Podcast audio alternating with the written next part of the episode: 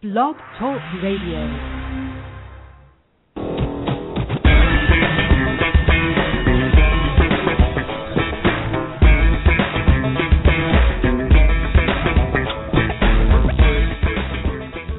Hello, everyone, and welcome to yet another edition of Red Redleg Nation Radio, episode number 83. I'm your host, Chad Dotson of RedlegNation.com. With us, as always, uh, especially here recently, our good buddy Doug Gray of RedsMinorLeagues.com. Doug, how you doing this fine evening? Oh, pretty good, Chad. Pretty good. Sitting here watching the Reds game, and now we get to talk about the Reds for a while. So, you know, if they can pull out a win, it doesn't get much better than that. That's right. What's what's better than uh, watching the Reds and, and talking about the Reds? Um, you know, the Reds have had sort of an up and down season already, and, and the Reds are always a roller coaster. Seems like, at least from our perspective as fans. Um, but they're they're on in first place this time, and, and on a pretty good run right now. Um, what are your thoughts about the Reds? Just really quickly before we jump into sort of our agenda tonight. Uh, so far, are you, are you fairly happy with where we are, where things are going? Uh, any any quick thoughts? Yeah, I mean, I I think they're doing pretty well. I mean, they've had a little bit of up and down so far. You know, we got swept by the Pirates. That kind of sucks, but you know that's going to happen throughout a 162 game season. But you know, I think that where they're at right now, you know, first place, they're on pace to win over 90 games, which it doesn't seem that way, being only three games over 500 right now. But you know, it's a long season, and you know, other than the injuries, which we're going to get into later, you know, their record's doing well, and it seems like all the guys that are playing, for the most part, are doing pretty well. Yeah, you know, uh, I think a pretty good indication of how the Reds are doing so far. And there are, like I said, they've been up and down. They did they did get swept by the Pirates, which is never a good thing.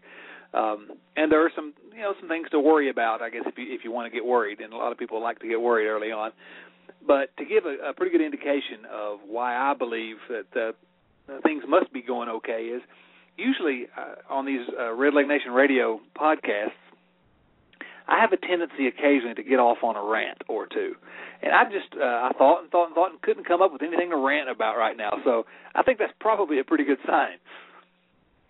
Um, yeah, I mean, so you know, if you really wanted to pick nits, I guess you could find something about you know a move here or there. But yeah, there hasn't really been any big thing to really go off on uh, through the first three weeks of the season. Yeah, yeah, exactly. Once now that I finally uh, recovered from my uh, Aroldis Chapman not starting related funk, uh, let's jump into the one thing that's really sort of, you know, in terms of what we've seen the beginning of the season has been the storyline for the Reds.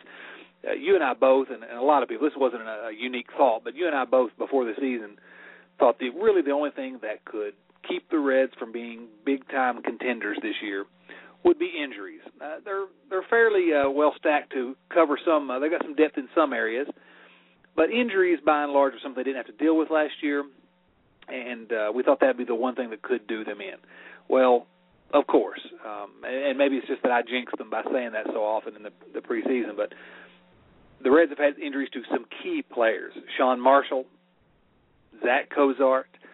Ryan Hanigan's now on the DL. Uh, Sean Marshall and Hanigan are both on the DL, along with uh, Johnny Cueto. You may have heard of Cueto, and Ryan Ludwick. Uh, Cozart's not on the, on the disabled list. Marshall, Hanigan, Cueto, Ludwick all on the disabled list. Cozart looks like he may be okay, uh, but he's gotten injured. And then, of course, tonight Jonathan Broxton uh, gets uh, gets hurt. We don't know what the extent of that's going to be. Uh, are the Reds just? Uh, can we say they're snake bit this year, or bad luck so far? Or what are your thoughts on all these injuries? Uh, you got to say it's a little bit of bad luck. I mean, you know, I mean, you know, they've had little things here and there pop up, but it just seems that every other game somebody's getting something. You know, it's a concern for them. You know, Cueto goes down in, you know, the first month of the season. Ludwick goes down three innings into the first game of the season. Uh, you know, your main catcher is now on the DL. You know, Broxton gets hit by a line drive tonight. You know, it it's just bad luck so far. It, it has been bad luck, and let's just uh, briefly let's run through uh, some of these. Sean Marshall, if I were going to find something to rant about, uh, and this would probably be it, the, the way that Sean Marshall, that whole injury situation was treated. Basically, the Reds played a man down. They played with a 24 man roster for uh, a week and a half of the season before finally putting him on the disabled list, using him for just one inning. Um, and, and the Reds have been known under Walt Jocketty to, Jocketty to play shorthanded like that and leave an injured guy on the roster for too long. It used to happen a lot with Scott Rolen, obviously. Um, so uh, that would be my rant, but I'm not going to get into that. But the fact that they don't have Sean Marshall in that bullpen really, uh, well, he's a valuable arm, and uh, he's maybe underrated in many circles of Reds fandom. Uh, certainly, you don't want to listen to what they say when people call into uh, some of the talk shows, uh, radio talk shows. Uh, but around here, we love Sean Marshall, and uh, he's due to come back tomorrow, I think. Uh, how much are the Reds missing him? Well, he actually pitched tonight for Louisville. Um, he started the game and threw 12 pitches. He looked really good. Um, but, you know, I didn't get any radar readings. Um, I was watching online. But the curveball looked really good. He threw 12 pitches and got two strikeouts in the first inning, the only inning he pitched. Um, I actually had heard earlier this afternoon that the Reds wanted him to go back-to-back days before they were going to bring him back up to the big club. So I'm not sure if they're going to have him pitch again tomorrow or if they're going to give him a day off between you know the game today and then try and get him two games in a row later this week. Uh, but he did look good tonight, and yeah, yeah, like you said, you know I think they're missing him a lot. I mean, they're going to you know Manny Parra as the lefty out of the bullpen instead, and that that's a very big downgrade. Um, not only because Sean Marshall's really really good, but Manny Parra is he's solid average at best, and you know he's not really at his best at all times with such a high walk rate that's followed him around for his entire career. Exactly, and Marshall's a guy that you can trust in these late game situations, the high leverage situations. You don't want Manny Parra in those situations. Now, uh, one thing that may compromise what their plans are with respect to Marshall and whether they decide to bring him back quicker depends on what happened with uh, Jonathan Broxton tonight. I guess he took a line drive uh, and uh, off his uh, off his hand. I guess I couldn't really tell where it hit him. Um, and if he's injured, maybe you know that's another guy into the bullpen back there that uh, the Reds are going to be down. They may have to rush Marshall back a little quicker than they thought. Uh, did you see what happened to Broxton tonight? I mean, to me, it looked like it hit him off of his pitching hand. Um, he kind of tried to, you know, sidestep the ball, but you know he's such a big guy, he couldn't really get out of the way. Um, and when he was leaving, you could see him flexing his pitching hand um, which I mean, I guess that's kind of a good sign. You know, if he had broken something, I don't think he'd be flexing his hand repeatedly as he was walking off of the mound. But I guess you kind of never really know with these things until you get the X-ray or MRI, depending on what exactly it is you're looking for. Well, you know, I'm not a huge fan of Jonathan Broxton necessarily, but uh, he's a guy that the Reds are counting on at the back of that bullpen, and uh, having him hurt along with Sean Marshall not being available, uh, that sort of frightens me a little bit because you've got you'll have Chapman back there and not a whole lot else. Although you know, I would probably trust Sam LeCure uh, in some of those situations, but you'd rather not have to. Uh, that's you're you're starting starting to get into dangerous territory there. Uh, Zach Cozart, good report on him. They're talking about he might be back before long, and and it's important that he is back because the Reds really don't have any uh, any depth at the shortstop position, at least not the at the major league ready level, uh, do they? No, I, Zach Cozart's actually playing tonight, so he seems to be back, and I guess at the very least he's healthy enough to play. Um, but yeah, I, I think that when he went down, that was the biggest concern for me, even more so than Johnny Cueto, who you know is an absolute stud. But you know they had Tony Cingrani to come up and fill in the position. If Zach Cozart goes down, I really don't know what they would do. I mean, they'd have to play Izturis or maybe bring up Jason Donald from AAA and neither one of those guys are starting caliber players or anything remotely close to it, in my opinion, um, especially at shortstop. Um, so it's, good that he's back because I, I just the downgrade is really far from Zach Cozart to the next guy in line. Well, that's exactly why I brought it up, and, and certainly thankful that he's in the lineup uh, tonight. But of all the positions we have, and it's not like Cozart is hitting the ball very well. Frankly, he's not hitting the ball uh, that well. He's solid defensively. Uh, but uh, the the distance between him and the, the Cesar Izturises of the world, that's a huge gap. So so I agree with you. I think that uh, the Reds are fortunate and, and may have dodged a bullet there because I, I don't want to think of the idea of you know Cesar Izturis in the lineup for for six weeks or something like that if uh, if Cozart was hurt. Now obviously we've talked about Ryan Ludwick. Let's actually go ahead and, and, and talk about him just a little bit more because now we've got a little bit more of a, a sample size, still a small sample size, but Chris Heisey has uh, really gotten the bulk of the playing time, although Xavier Paul's played some obviously out there in left field. in Ludwick's absence. What are we to make about uh, Chris Heisey and, and what the Reds are going to do with that left field position since Heisey has struggled so mightily this season? You know, I think that you know the Reds went the right way with you know giving Heisey this chance, um, and you know like the chances he's been given in the past, he's just really struggled, you know, when given the opportunity to play every day. Um, if I were making the decision, I'd really be looking towards giving Xavier Paul more time. Um, you know, his career in the major league isn't really good, um, but he's always hit the ball well in AAA. And it seems that when he came up to the majors, you know, before he got with the Reds, that the biggest thing is when he got to the majors, he had no plate discipline anymore, and he'd always shown it in the minor leagues.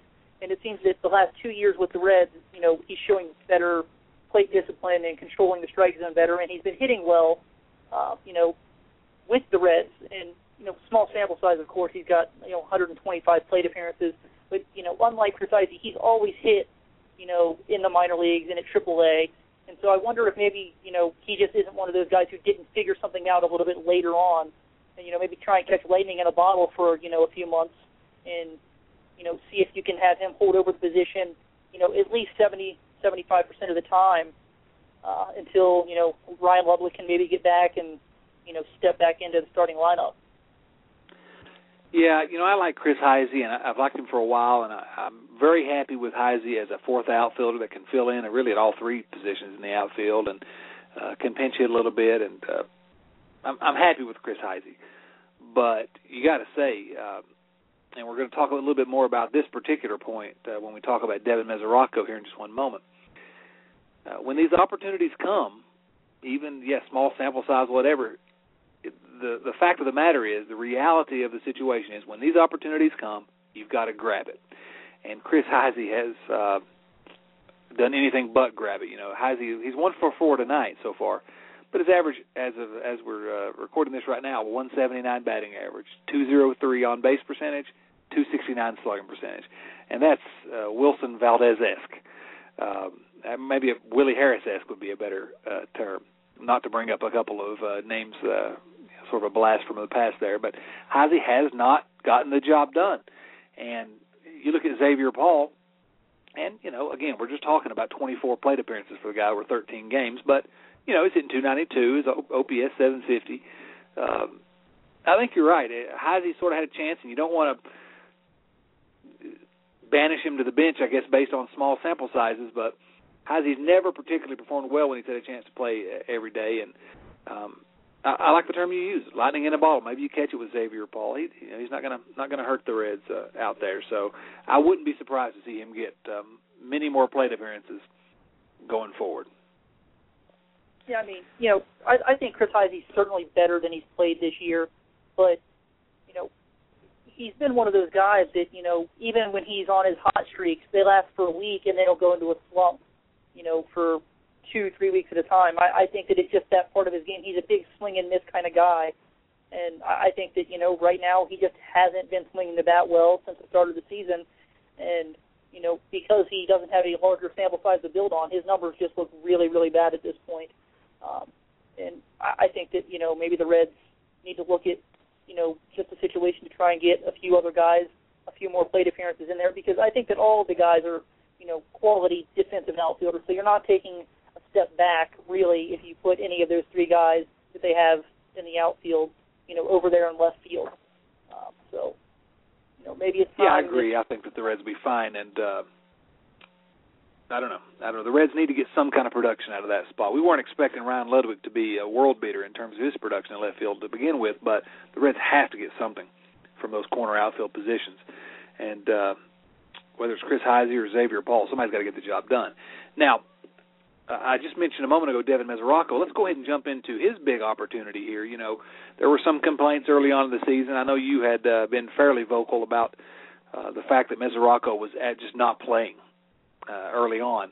That Ryan Hanigan was playing uh, the lion's share of the uh, the innings at catcher, and I think we probably need to say right off the top, and I think you feel the same way. I'll let you speak for yourself, but my opinion was I love Ryan Hanigan, and then I know he was struggling early on, uh, struggling mightily with the bat. Uh, you know, when he went on the on the uh, disabled list he was hitting 079, uh, you know, OPS of 261. I mean, it doesn't get much worse than that.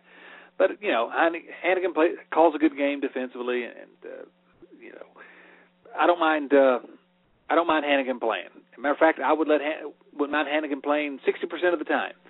Problem was he was playing 90% of the time uh, here in the first couple weeks, and that's just uh, it, it wasn't working. Well, now he's gotten injured. Unfortunately, we hope he gets back soon. But now's a chance for super prospect uh, Devin Mesoraco to really grab the brass ring here, grab the bull by the horns, or let me think if I can come up with any other cliches to use. Uh, not sure that I can, but it's Mesoraco's chance. Is he going to take it? I hope so. Um, you know, I've always been one that thinks that you know when you bring up young guys, rookie type players, that they need to play at least semi regularly. And I mean, I wasn't even the biggest fan of how they had it last year at the 60-40 split, um, especially because for most of the season, Mesoraco was playing, you know, two days or one day and then sitting for three days, and he'd play a day. You know, he just wasn't getting any kind of consistent playing time. Um, you know, last year he didn't start three games in a row all season. And then this year, you know, it was even worse. He was playing, you know, one out of five times uh, through the rotation, and it, it he was hitting well, and he hit well in the spring, and it just seemed that you know, Dusty or the Reds brass or whoever was making the decision had decided that you know it was best for the Reds to go with Ryan Hanigan, you know, for 80 to 90 percent of the playing time, and I just didn't understand like the whole reason that you would have Mesoraco sitting on the bench at that point. You know, you could have you could have kept like a Miguel Olivo if you wanted to play Ryan Hanigan that much. I, I just didn't understand it, and you know, I don't ever want to see anybody get hurt. But I think that you know this might be the best thing for the Reds long term because Mesoraco is going to get a chance to play. He's going to get a chance to show off his skills, and he's going to get regular, consistent playing time that he probably wasn't going to get otherwise. You know, and I think that he's got a chance to show what he's got and earn more playing time than you know he was ever going to get a chance to get if Ryan Hanigan had been healthy and had been producing. Right, and I think that you, that's exactly right, um, and I think that the way you put it was perfect. Uh, this could end up being the best thing for the Reds. Uh, number one, we get Corky Miller back on the roster for a little while, and that's always a fun little distraction. Uh, but but Mesoraco will get a chance to play regularly. And if he plays the way we think he can play, I know the Reds have been a little bit down on him, and uh, and Mesoraco certainly had his struggles last year. You pointed out some of the reasons why there may be some extenuating circumstances, but uh, right now he's hitting 300 uh, OPS, a, a shade over 800. Uh, that'll that'll get it done. Um, if he could could stay around there, I don't expect his average obviously to be that high, but uh, if he could OPS 750 to 800, um, he's going to be a very valuable member of this team. And then when Ryan Hanigan comes back and there's a sort of a more realistic split of playing time, if, if Mesoraco's earned that, the Reds are in awfully good shape at the catcher position, uh, as we had hoped they would be. So, um, so you're going on the record saying you think that Mesoraco is going to impress uh, in this extended trial. Is that is that what I'm hearing? That's exactly what I'm saying. Um, I, I'm a believer in the bat, and I think that if he gets consistent playing time, he's going to show that you know he's one of the better hitting catchers in baseball. So I'm on record. I guess you can hold me to that. Excellent. We will. We'll call you on that, and I hope you're absolutely correct. Uh, big fans of Devin Mesoraco here. You know, Mesoraco's joined us on uh, Redleg Nation Radio. Just a just a great kid, and um, really uh, really pulling for him. Uh, and again, uh, I, I don't want to overestimate uh, what we're saying here because I don't want people to get the feeling that we're sort of down in Ryan Hanigan. Uh, we're huge Ryan Hanigan fans. I am anyway, and I know I think I know that you are as well. Uh, just not sure that the way that the playing time was being apportioned was the best thing for the Reds, and uh, so hopefully, hopefully Mesoraco will uh, will make this a. Somebody somebody mentioned they thought well he may uh, that Hanigan may get Wally pipped here. I'm not willing to go that far out on a ledge, but uh, but I'm excited to watch Hanigan get a chance to perform every day. Now, another guy, and a guy that you can sort of let us know because you've watched him pitch a lot, I know, in the minors. Um, another guy that's getting an opportunity with injuries, uh, to injury to Johnny Cueto specifically, is Tony Cingrani, who came up and made his first uh, major league start this week. What do you think about Cingrani? Uh, he it was sort of uneven in some ways, but uh, not a bad start for his first start in the major leagues, huh? No, I actually was down at the game, um, and you know, coming into the season, we had the minor league preview on Red Leg Nation Radio uh, right before the minor league season started.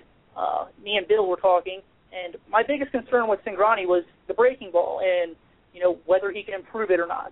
And he came out this year, and I mean, it's just a completely different pitch.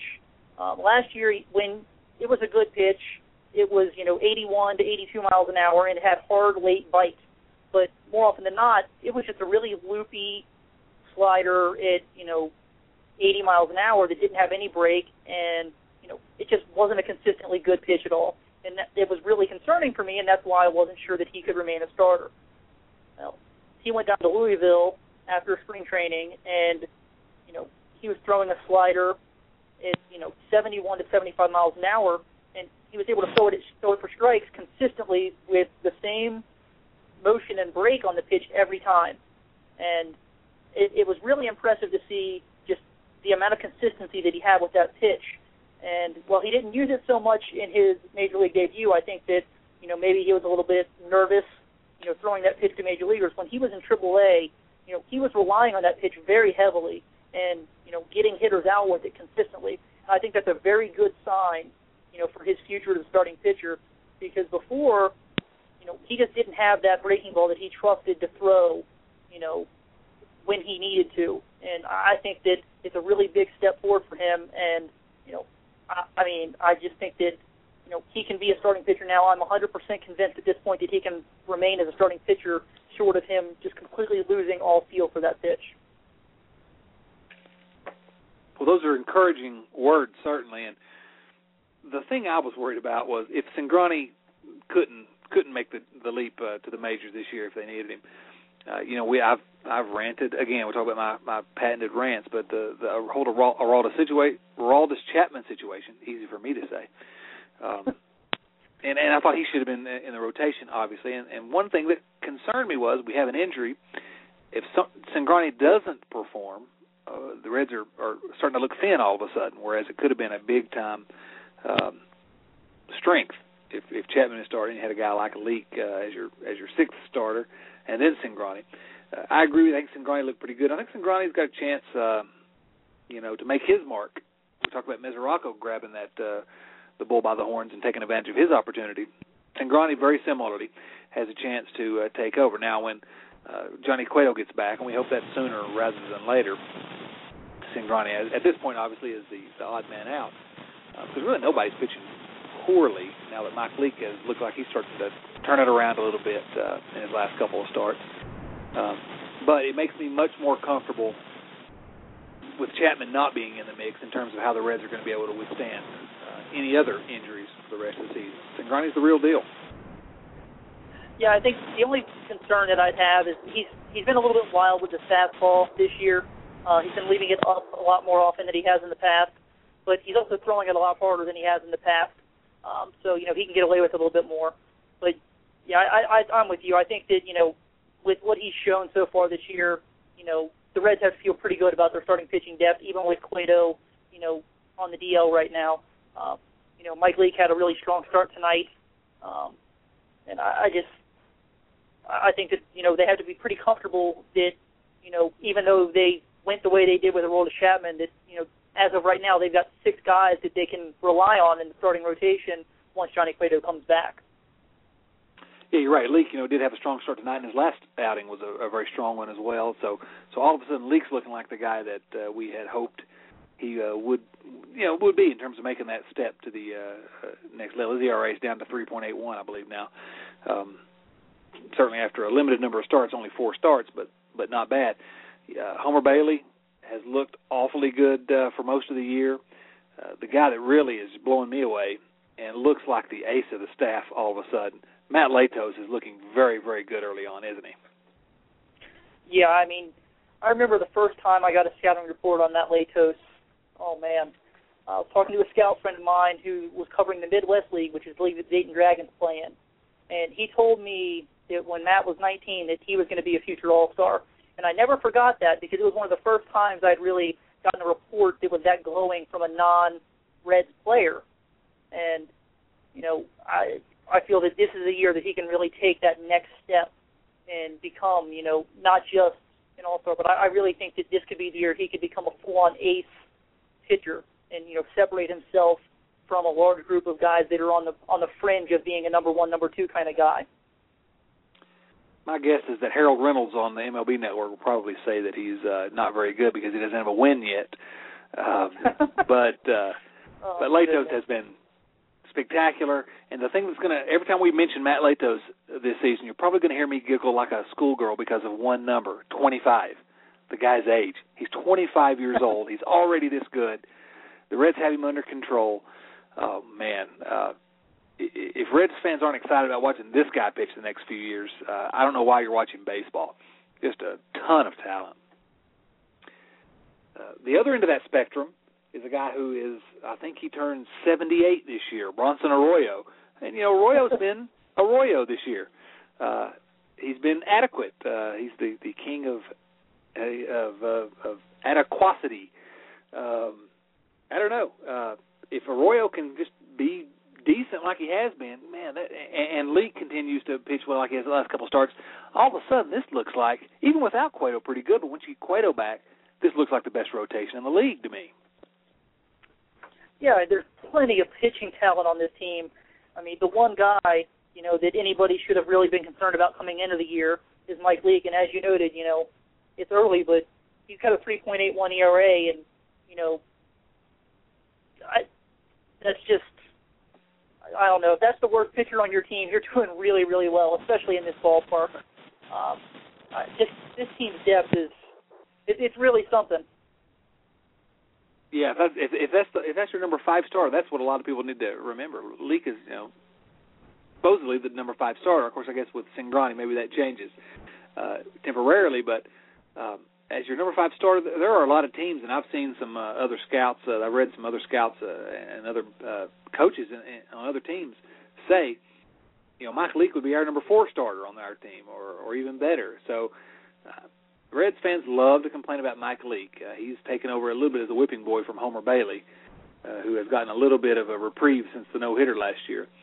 Uh, but Leake's, Leake's a good 25 uh, year old fifth starter. So, you know, I'm, I'm pretty excited about uh, what that rotation can do this year.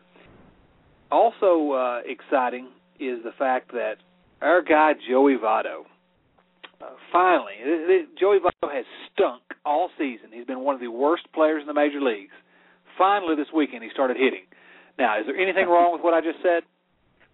Oh, just about everything. Yeah. Um, I, I know you were joking. And I'm sure all the listeners know you're joking, but you know, uh, we have heard those things from other fans. Um, I don't know what they were thinking when they said it, but they have certainly said it uh, both on message boards and websites and on the radio.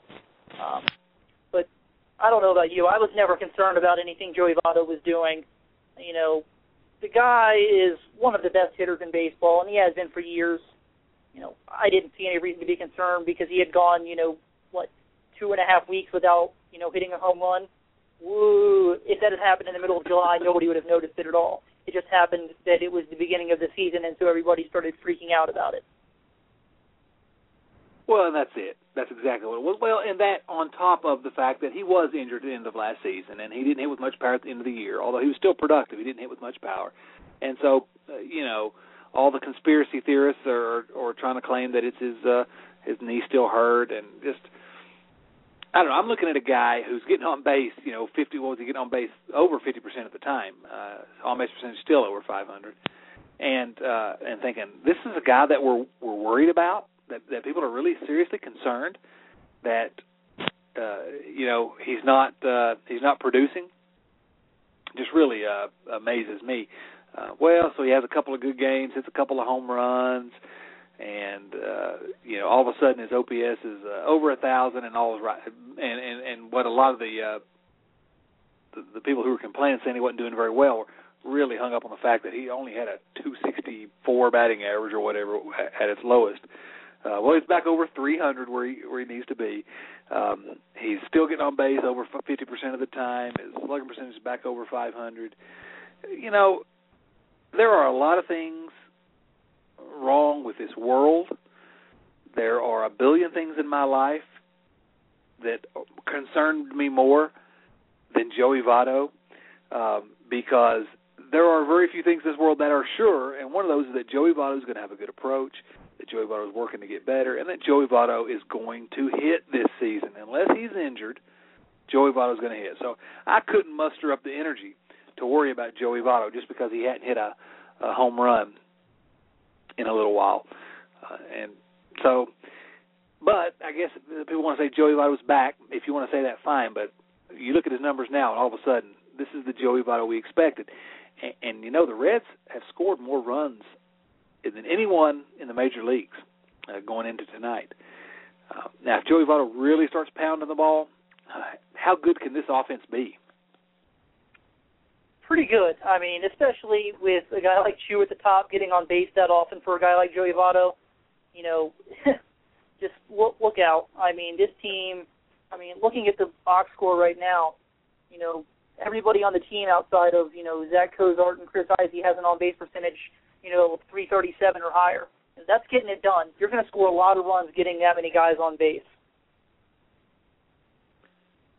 Yeah, and that's what's been different from uh, from past versions of the Reds is that they have been getting on base. And you mentioned the guy, and, and we will probably talk about him every week because I'm continually amazed by Shin-Soo Choo. This guy has been everything Reds fans could hope for and much, much, much more. Been by far the most productive hitter uh, on the Reds uh, club so far. Just getting on base, scoring runs, hitting for power. Um, you know, got three home runs. Just there's nothing not to like about Shin-Soo Choo. Uh, even tonight, he's over two uh, tonight, but he's he's drawn a couple of walks, um, and it just changes everything about this lineup. When you think about, and I'm going to mention Drew Stubbs, and I hesitate to do that because he's become such a whipping boy for Reds fans. I, I'm, I'm a Drew Stubbs fan, and I've always uh, appreciated what Drew Stubbs brought to the table. Never hit as well as we'd all hoped, but the one thing about it is when you got Drew Stubbs and Zach Cozart near the top of the lineup, you're not got a lot of guys on base for your big boppers.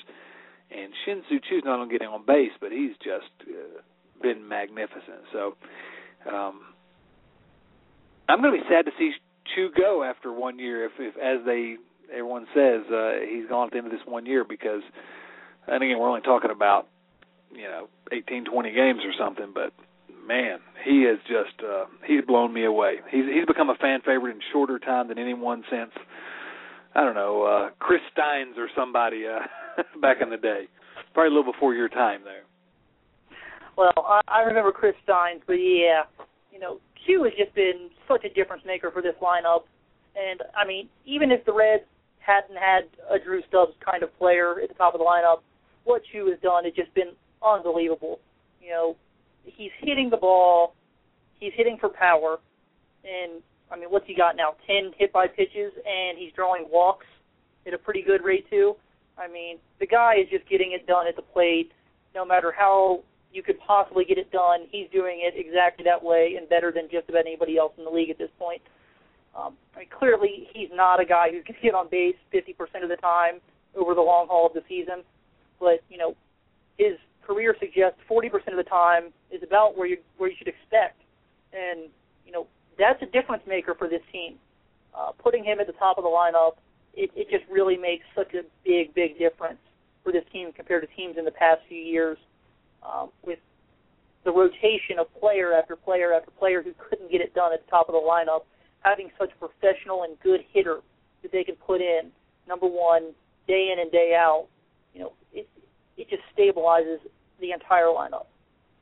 Well, it's a legitimate all-star caliber player uh, at the top of the order, and it's something the Reds haven't had. And, and kudos to Walt Jocketty. I've complimented uh, and, and praised him a number of times for that acquisition. Uh, he's, he's a legitimate player. He's a guy with a higher on base percentage than Joey Votto right now. As much as we've been talking about how much how well Joey Votto's been doing in terms of getting on base, uh, higher right now than, than than Votto. Now, anything else you can look at? Uh, point to as saying, hey, you know, here's another reason why this offense is rolling uh, right now. Uh, I, I think about a guy like Todd Frazier who's continuing to hit hit the ball well. Uh, but anything else, uh, Frazier? Anybody else you want to talk about that uh, are, are contributing I mean, to the fact that this is the most prolific offense in the majors? Uh, really, I think it's just you know the entire offense outside of you know the guys we've talked about with Cozart and Heisey, they're all hitting the ball well. Um, like I like I said earlier, everybody's getting on base and they just keep the lineup moving.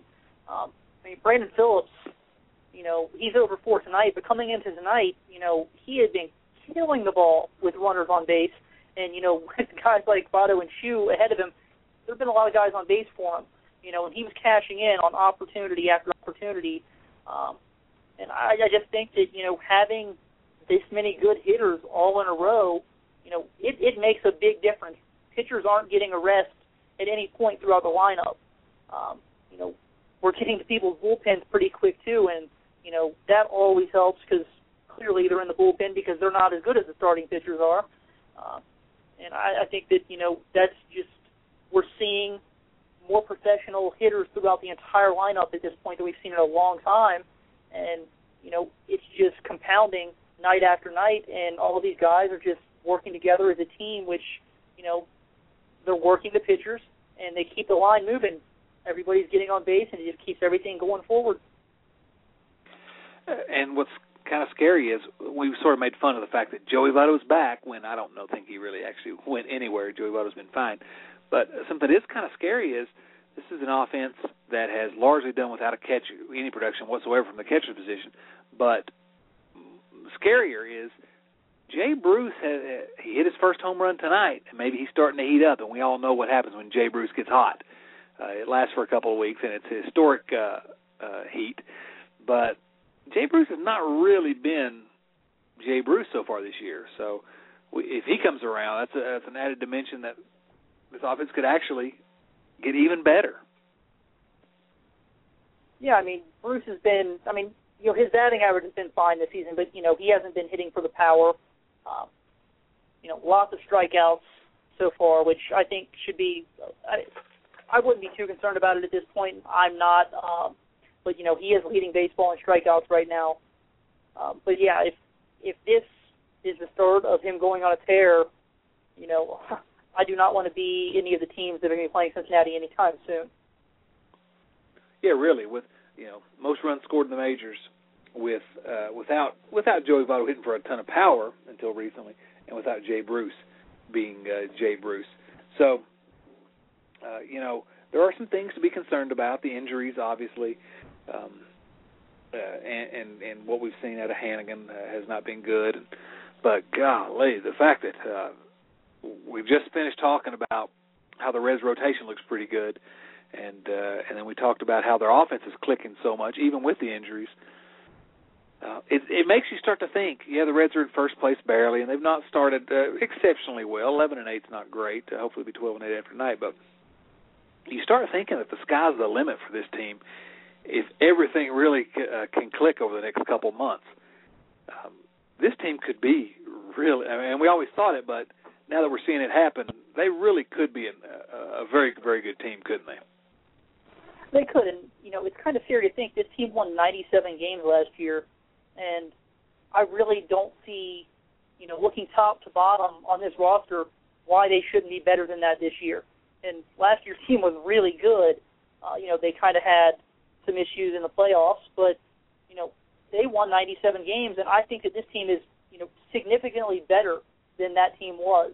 You know, even with losing Ryan Ludwick, you know if Johnny Cueto can come back, you know, in I don't know what is it a week and a half, uh, maybe two weeks, three weeks from now, you know I, I think this team is going to be better than they were last year, unless you know some significant injury happens, you know beyond that point.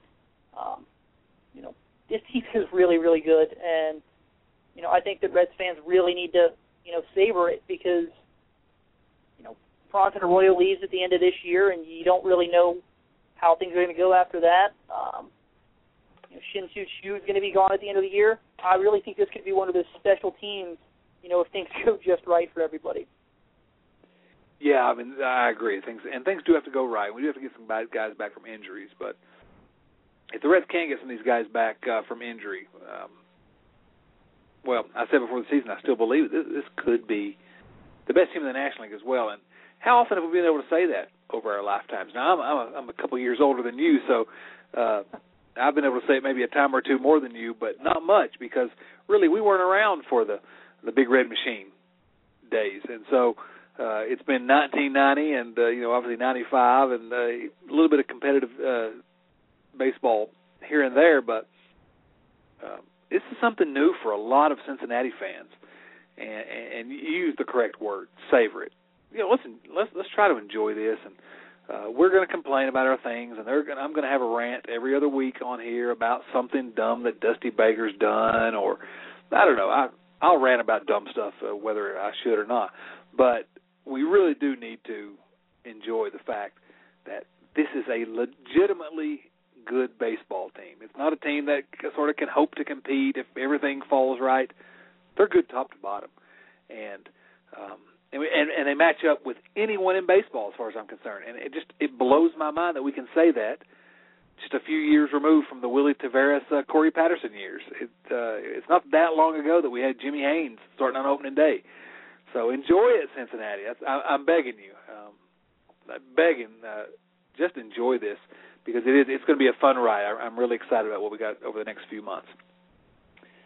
Um, Doug, uh, let me ask you quickly, if we could. Maybe let's. Uh, we're not going to go too much longer here tonight, I don't think. But um, what can you tell us about what's going on in the minor leagues here? Uh, the first uh, first part of the season. Anything interesting? That any storylines the Reds need to be uh, the Reds fans need to be following? Well, the biggest name, of course, is Billy Hamilton. Um, Who? He's I, not hitting I very don't well. know that I've ever heard of him. uh, he's just really fast outfielder. Stole a few bases last year. I don't know, but uh, no, he's he's not really doing well at the beginning of the season. He's in a big slump right now. Um, he's hitting under 200 over his last 12 games. Um, most of his struggles have come from the left side of the plate, which you know that's the the newer side to him. Um, for those who don't know, he picked up switch hitting uh, when he got drafted, uh, and so that's not really been something he's worked on for his entire life. Um, last year, you know, he really took some steps forward from the left side, um, and you know, it was his breakout year. He hit really well all season. Uh, this year, I, I feel like he's taken a step back, and he's doing some of the same things from the left side that he was doing, you know, before last year.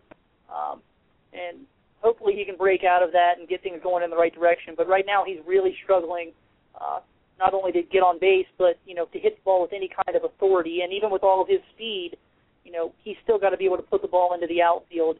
And right now he's just really struggling from the left side, and that's the side that he's going to hit from most of the time, given that most pitchers throw right-handed.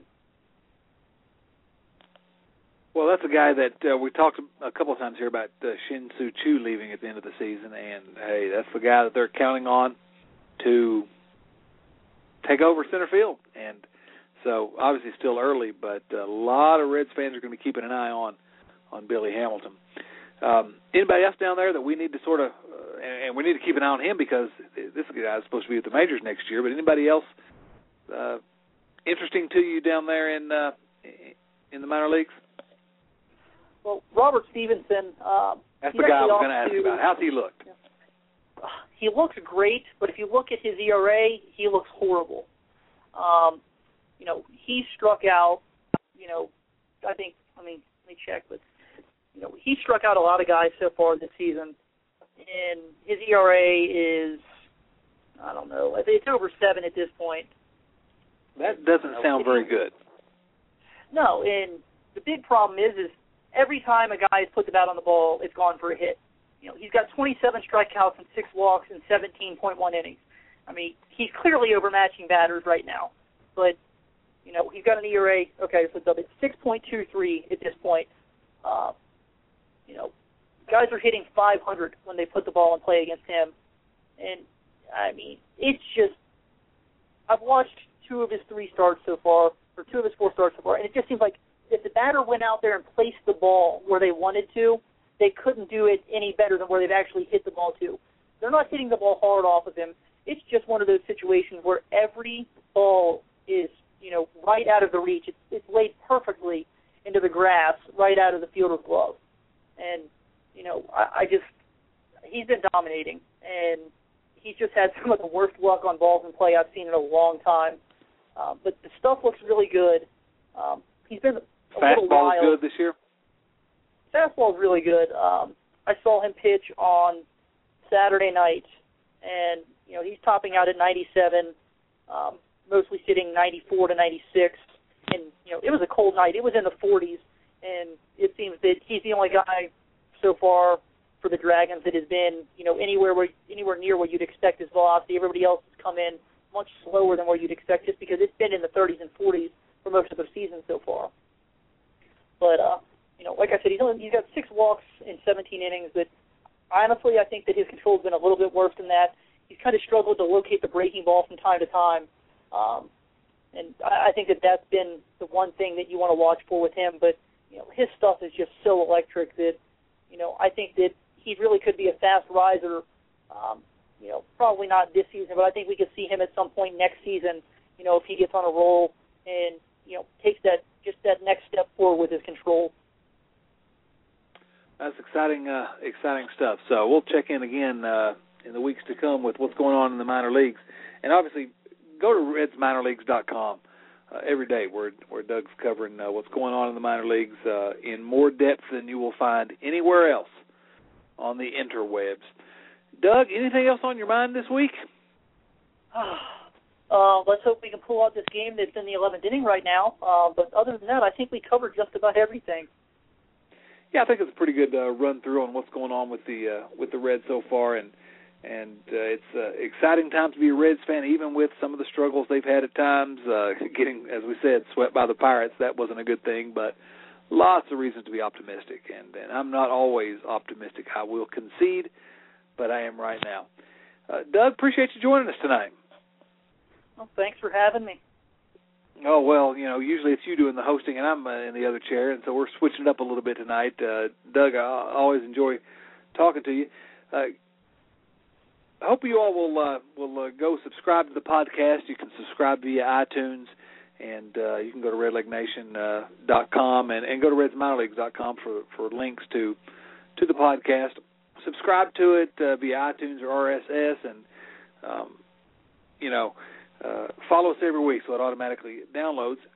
Day to day, you want to, want to visit Red, RedLegNation.com, visit RedsMinorLeagues.com for. Uh, you, you follow those two sites. Listen, you're going to be have a, a knowledge of everything that's going on in the Cincinnati Reds organization. Uh, follow Doug on Twitter at DougDirt24. Uh, let me ask you, DougDirt24. Is there some story behind that?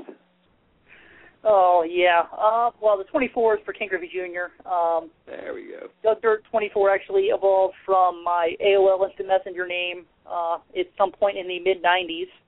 Um, but yeah, and it's just it's just been something that I've stuck with since then. So it's carried on over. Okay. Well, I wasn't trying to put you on the spot there. I'm glad it wasn't some sort of an embarrassing story. Uh, after I asked that, I thought, oh, I should have probably asked him that off air. Um, but you can follow Doug on Twitter at DougDirt24. Uh, you can follow me at Dotson C, D O T S O N C. Follow Redleg Nation at Redleg Nation. Um, it, has been fun talking to you once again. Uh, for Doug Gray, this is Chad Dotson saying, so long, everyone.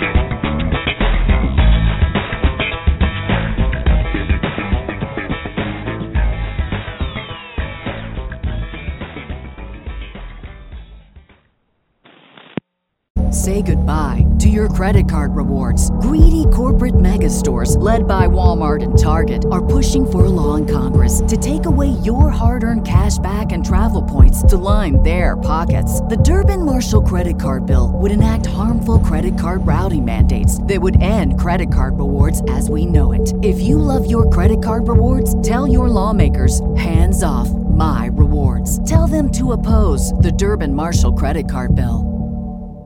Life's better with an auto policy from American Family Insurance.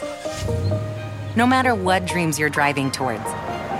That's because our expert agents will make you feel totally protected with the right auto coverage at the right price. You'll also save up to 23% when you bundle auto with home. American Family Insurance. Get a quote, find an agent at amfam.com. Products not available in every state. Visit amfam.com to learn how discounts may apply to you. American Family Mutual Insurance Company SI and its operating company 6000 American Parkway, Madison, Wisconsin.